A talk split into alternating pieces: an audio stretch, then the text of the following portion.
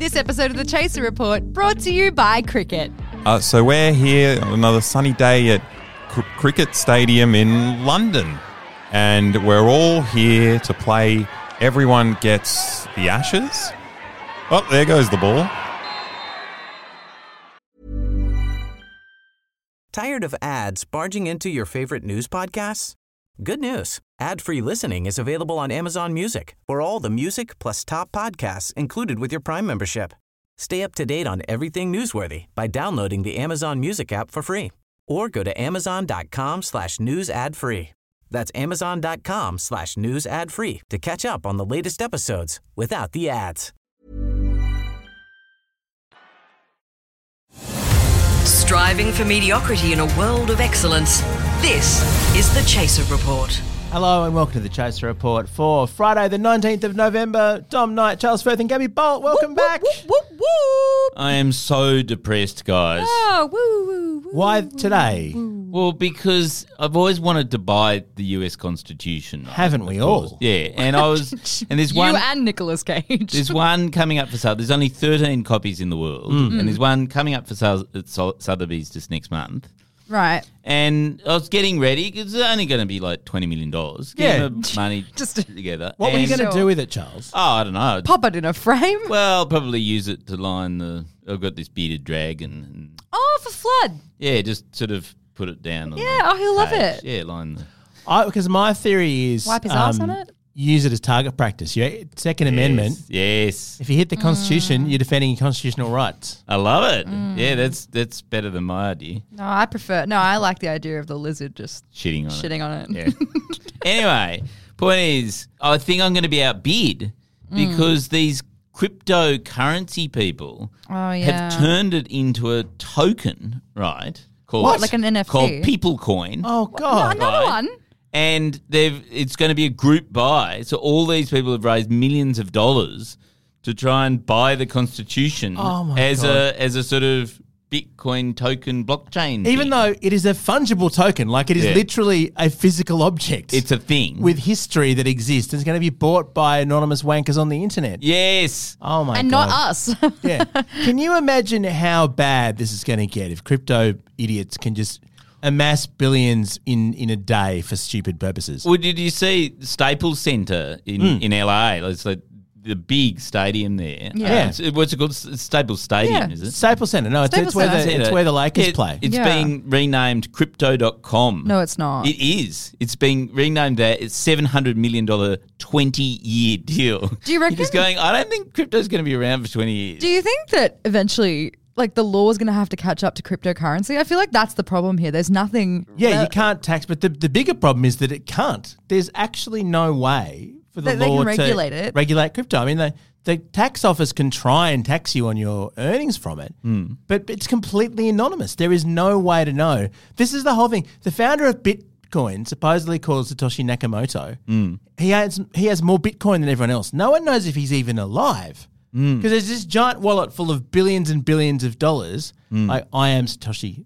Nakamoto, by the way. It's- That's how this business has been staying I'm hiding the entire it time. through abject Yeah. poverty. But What a movie No. this will make one day, though. And there are all these theories about who it is, but no one even knows. And tax officials can't catch this person. And he's one of the richest people on the planet. Yeah, but also isn't the real problem with crypto that it consumes now three percent of the world's energy If not just more. to keep Yeah. it going? And so it's like A we're literal literally coal bringing in something that's going to destroy the planet just when we don't need it. And also, I'm fucking sick of rich people saving their money. You're Hmm. fucking rich. Go and buy shit. Well, I wanted to. Do. I wanted to buy know- the Constitution. yeah. If- if you're not they gonna spend it- they won't let me. If you're not going to spend it on, you know, wealth equality, go. Don't just leave it in an account for people to question who your identity is. If go you and want- spend it on shit. If you want proof that rich people are fucked, right? Don't Elon it, Musk, who's probably the biggest crypto investor in the world other than Satoshi, whoever it is, Mm. um, tweeted the other day if anyone has an idea to, to end world hunger Mm. for $6 billion, I'll do it. I'll just sell some Tesla stock and I'll just do it. Yeah. And all these people immediately who are experts said, okay, Elon, you can actually pretty much end World people hunger. dying of, of hunger Oh, for yeah. six billion, and he hasn't responded. That's, Oh. that's the kind of person who's into crypto. He cares far more about fucking Dogecoin, which is a bad joke Mm. that's gone way out of control, than he does about ending world hunger. He could do it tomorrow. He's worth two hundred and fifty billion dollars or something. Are you serious? Yeah. That he asked the actual question, then got given a pretty much straight up go ahead green light, and he chose not to. I really hope he does it to prove me wrong. Elon, I challenge you. Yeah. Either that, or like, Well- I'm fine with bringing back assassins, like the Wilkes Booths of the world. Feel free, go Well, nuts. No, but I think assassinating billionaires is wrong. I think, you know, there's a lot of people who are starving, who are hungry. I think we should eat the billionaires. That would eat- actually oh, make a literally dent. eat the rich. Yeah. That would the make a rich. dent in world hunger. Yeah, it would. well, that's what Marie Antoinette meant.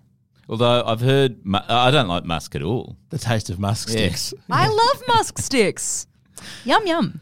Coming up on the show, we're talking to Aleksa about drone strikes, I think. Um, He's always, if- he always comes on here with a joyful subject, doesn't he? So if the intro wasn't dark enough, welcome to that. And let's not forget, Charles spins more either slightly or totally disguised bullshit As opposed to the regular bullshit. in a segment we call Fiction or Furphy. Plus our reviews. And that's going to be really dark as we read the reviews of the podcast. So stay with us on this hell ride right after Beck in the newsroom. Victorian police have announced they are stunned by calls by members of the public for both them and the media to start calling Melbourne's protesters terrorists.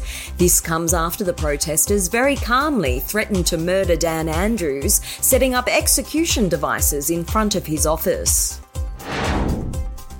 The Chinese government reports that famous tennis star Peng Shuai has said nothing of interest in the past month. A close friend of the tennis star, wearing a black suit and a CCP pin, has said there's no news to report, other than the fact that she will be taking part in a silent retreat for the next few years. A local wife can't wait for the end of November when her husband will finally shave his hideous patchy lip. While the mask mandates have spared the rest of the community from staring at his facial butt fluff, she is still counting down until the start of December when she can make love with the lights on again. That's the latest headlines from the Chaser Report. I'm Rebecca De Unamuno. This episode of the Chaser Report is brought to you by just everyone's favourite game, cricket. Yeah, and we're here at the Gabba, uh, a stadium of which I only know the name of because my name sort of sounds like that name. And oh boy, are they throwing that! They're throwing that ball, which I believe to be a part of the game. Um, what a game! Generally, we like to talk about trivial, silly things on the podcast, but then Aleksa comes in to bring the mood down with something awful that's happening in the world. What is it this week? Yay! No, this is this is kind of trivial and silly. It's it's it's my it's my daily hobby. Um, every day I go and I log on to airwars.org. Have you guys been on there before? Can't say I've dabbled in airwars.org. I mean, as someone who previously did a stunt at like an arms dealer conference, Yeah, it makes um, sense. This seems consistent with your interests. Yeah, it, it's pretty fun. You know, every morning it's, it's a bunch of independent monitors that just go around looking at where bombs drop. And every day you open it up and it tells you what's exploded recently. Fucking hell. I mean, it's like sunrise, but with more deaths. Exactly, exactly. But I mean, the sad thing is, it's only accessible to people who go to airwars.com because a lot of the time it's underreported. Like you don't really hear about the explosions as much as you as you maybe should. Well, I mean, thank goodness this podcast is doing some real journalism and bringing this to the world. So um, the, the the general way it goes, there'd be like, let's say, a U.S. coalition airstrike in Syria. Local sources would say six civilians died. Russian sources would say sixteen civilians died, and U.S. sources would say none. yeah, died. of course. and we generally don't you know don't really hear about it and i always found this really baffling because Mm. like you've got these multi-million dollar like one ton explosive devices just like launched from the sky landing on a bunch of people and no one really knows what happened or whether it happened or yeah i don't know. It's just Details. yeah but the new york times has come to the rescue. They released an investigation this week shed some light on how an, a thing like an airstrike can be covered up. So for this i got to set the scene we're going to take a trip to the magical mysterious spooky middle east with Loch- Jean- Lachlan add background music here.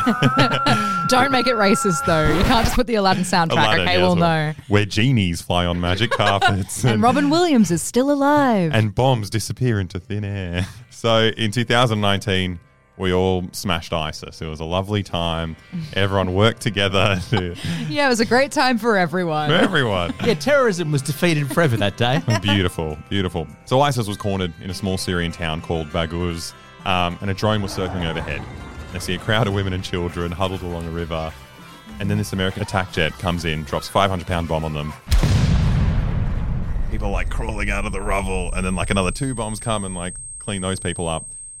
And this is all being watched at this central command in Qatar where the US kind of coordinates this stuff.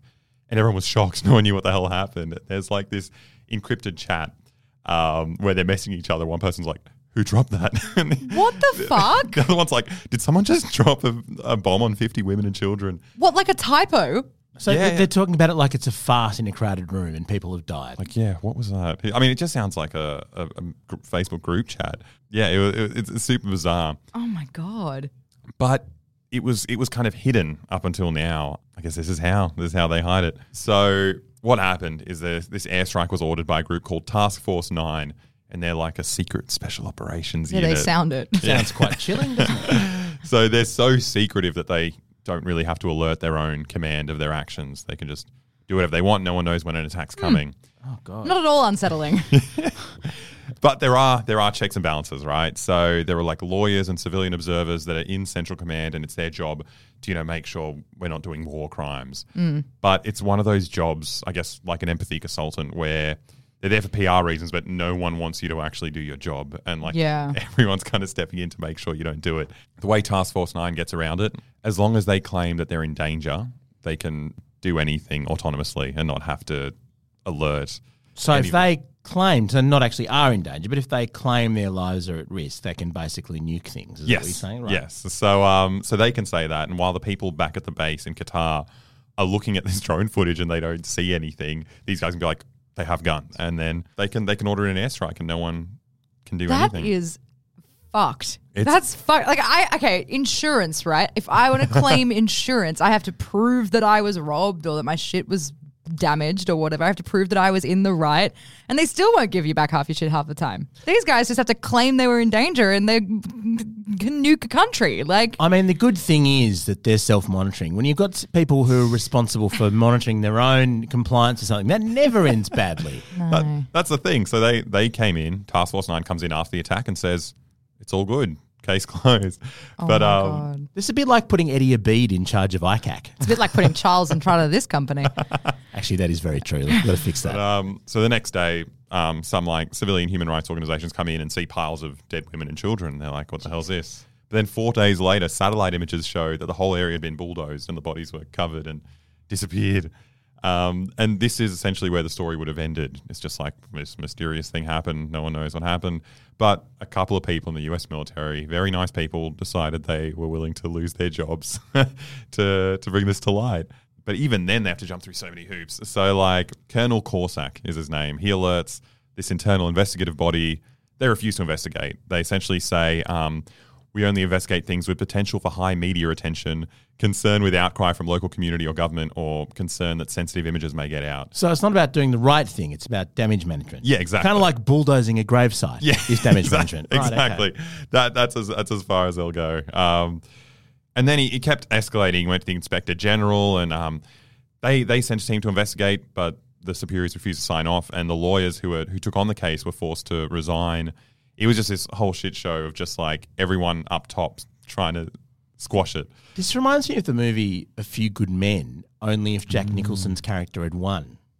It reminds me of the movie A Few Good Men, but you just take out the good. There's just a couple of dudes. Just a few Just a few questionable men. men in the US military. Yeah. Right. But um, I mean, did they even win? Like they they lost their jobs and got nowhere, and then they finally decided to risk you know major repercussions and go to the New York Times, and then Wow. this this lovely report was made. The, the weirdest bit I found at the end. So they um New York Times makes this report and they present it to the military, Mm-hmm. and it's the first time the military admits like, oh yeah, we did this, and it's like the biggest, one of the biggest. Our bad. Yeah. But it's our bad, but it was justified, is what they say. Um, What? So they're like 80 people died, but we killed 16 fighters, four civilians, and 60 miscellaneous people. Miscellaneous, what, like nondescript? Well, here's how they explain it the 60 people were women and children, but women and children could also be ISIS soldiers. Oh my God. But what confuses me is then who were the four civilians? If women and children can be ISIS soldiers and there were 16 fighters, who were these four obvious civilians? Americans. Americans. Yeah, they're, they're probably just delivery, like Amazon Yeah. delivery people or something. Jesus. I mean, I really think uh, human life is so precious, and when I go out, I just want to be remembered as a miscellaneous. That's a bit of a rough note to end on, isn't it? yeah, but isn't this story? Yeah, it's a bit of just like a. Yeah, the story's a bit ick. It's this is not one of those it's- ones where rather than tying it all in a knot with a joke like we like to do, we just go, "Well, that's fucked." Depressing. Yeah. Thank you, Aleksa, for your investigative misery once again. Tired of ads barging into your favorite news podcasts? Good news. Ad-free listening is available on Amazon Music for all the music plus top podcasts included with your Prime membership. Stay up to date on everything newsworthy by downloading the Amazon Music app for free or go to amazon.com slash news ad free. That's amazon.com slash news ad free to catch up on the latest episodes without the ads. This episode of the Chaser Report brought to you by Cricket. Well, on the field, if it isn't the world famous thrower, um, Johnny Ponting. Oh, that man knows how to fill out a wide brimmed hat. Mm-mm. It's time for another installment of the game we call Fiction or Furphy. Charles Firth will tell a story, and our panel of Xander and Aleksa will have to work out is it fiction completely made up or a furphy, which is fundamentally true but just a bit exaggerated? Ready to go, Xander and Aleksa? Yes. Oh, I'm a bit worried about the structure of the game. I feel like if I judge Charles too much and say that he's lying, I'm compromising my own position at this company. Yeah, the hard part is we kind of always assume that Charles's stories are at least 20% furphy anyway. So, like, what? That's why he's the perfect person to play it. What's what's the measure? Is it totally fiction No, or no, just there- a there- bit fiction? there's a few that I've completely made up that are completely So fictional. it's Okay. either it, the stories will be either completely made up or largely true but a bit exaggerated. So it'll be one of those two things. All right, Charles, crack one, tell one. And and and uh, Aleksa, this does not uh, compromise your employment at all. It's all the other things I did. That'll, Yeah, yeah, that'll do all that. the other stuff. Yeah. Uh, okay, so this one um, was when I was back in the US, being the correspondent for War and everything, and um, we wanted to get Hillary Clinton, right? And um, we'd heard that she, this was really early on in the primaries, and we'd heard that she was in New Hampshire and that she was going to turn up at some cafe um, just in a local town, like literally a cafe that it was tiny cafe. It was like could have maybe ten people could fit into the cafe. Um, so me and my camera guy arrive early, right? And we immediately get it chatting inside the cafe with the only other people who'd arrived early, which was this um, fridge factory owner, right? And you know, you sort of go, oh, wait a minute, why is a fridge, fridge factory owner supporting the Democrats? I thought the Democrats were sort of like for the workers or whatever. But uh, no, but he was boasting about how big a donor he was to the Democrats and everything. And that's how he'd got this position inside the cafe, right? And so chatting along, and then so then about half an hour before Hillary's due to arrive, the Secret Service sort of sweeps through, and I just stay there, right? Like I just stay there chatting to this magnate, and uh, I swear they, they just obviously thought that we were together, right? So and because he was there with his family and stuff like that, and I was just being all charming and everything like that, and um, and so then you know Hillary eventually arrives, um, and literally the first, she walks in. There's this huge crush of bodies everywhere, and he, I sort of get shoved from behind, and and just am in front of Hillary Clinton, and I you know offer her a cigar and say you know can I please be your intern? Um, I hear you, you've had some trouble in the past with interns, but you know like you know, I've, I've got this cigar for you, everything like that. I think you'll find me very alluring. And she just froze, like her whole face froze, uh, and then she just smiled, and wa- and was so classy. She just walked away without any comment or any even reaction beyond the sort of glass smile. Um, and then, and so we were, we were pumped. We, we'd got our scene. Like we were just, uh, so we were just standing around afterwards going, yeah, you know, we've done it and everything like that. And then the Secret Service guy comes up to me and says, um, look, we don't care. Like you weren't a security risk, but the state troopers are really pissed off with you. And if you don't get out of the state right now, they will come and bash you up. Or at least, you know, you'll get in jail. You'll lose your footage. And so we immediately, they said, just get in your car now and head for the border, right? And so we got in the car, we headed for the border, got out of New Hampshire. Luckily, it's a fairly small state. And, um, and so that's how we've got actually the Secret Service uh, to thank for the fact that we ended up um, having footage for that prank. Okay. Well, Alex, uh, what do you think? Is it fiction or furphy? There was one thing that really stuck out to me um, that would make this false, and it's because of something you didn't mention with Hillary Clinton. Now, I, I know from a very, very good source that never lies, um, Alex Jones, that she actually smells like sulfur, and you didn't mention that at all. And I feel like that would be kind of the most striking thing when you first see her. So I'm thinking you didn't actually meet Hillary Clinton. Xander. There are a lot of bits in that story that I thought potentially furphy, but partially the fact that I haven't heard Charles tell me this story before. Like, I think Charles would at least have mentioned once if he'd met Hillary Clinton, even briefly, um, especially over a beer. So I, I'm going for furphy on this one. Maybe some bits of truth, but definitely largely fiction. All right. So Aleksa says fiction. Xander seems to be hedging his bets. Xander, you're saying furphy. It's got to be largely true if it's a furphy. So he must have met Hillary, I think we can say. You are correct, Xander. I did meet uh, Hillary Clinton, and I I did the stunt, and it was it's it was the greatest moment of my life. Alex has got to watch more of the war and everything. I think. Yeah, know your history, Aleksa. And which part did you make up, Charles? The part of not smelling like sulfur. Actually, I mean, it was just it was largely true. It was just that is actually how it uh, sort of transpired. Uh, like it, it, it's not true that I was thrust in front of her. I, it was it was more that I sort of I was sort of on tiptoes at the back of the thing and just decided. Fuck! If I don't do this now, I'll never do it. And just sort of charged into the middle. And unfortunately, our cameraman was about three feet high, so so all the uh, so we actually a- ended up having to source um, you know footage from the networks who were there uh, because you know, poor little Brad, who was our camera guy, he's very short, so he managed to get the shot of people's knees in that interaction. All right, there you go. Xander wins that round. This has been fiction or furphy. Furphy, unbelievable. Head over to Hulu this March, where our new shows and movies will keep you streaming all month long. Catch the award winning movie Poor Things, starring Emma Stone, Mark Ruffalo, and Willem Dafoe. Check out the new documentary, Freaknik The Wildest Party Never Told, about the iconic Atlanta Street Party. And don't miss FX's Shogun, a reimagining of the epic tale, starring Anna Sawai. So, what are you waiting for? Go stream something new on Hulu. Tired of ads barging into your favorite news podcasts?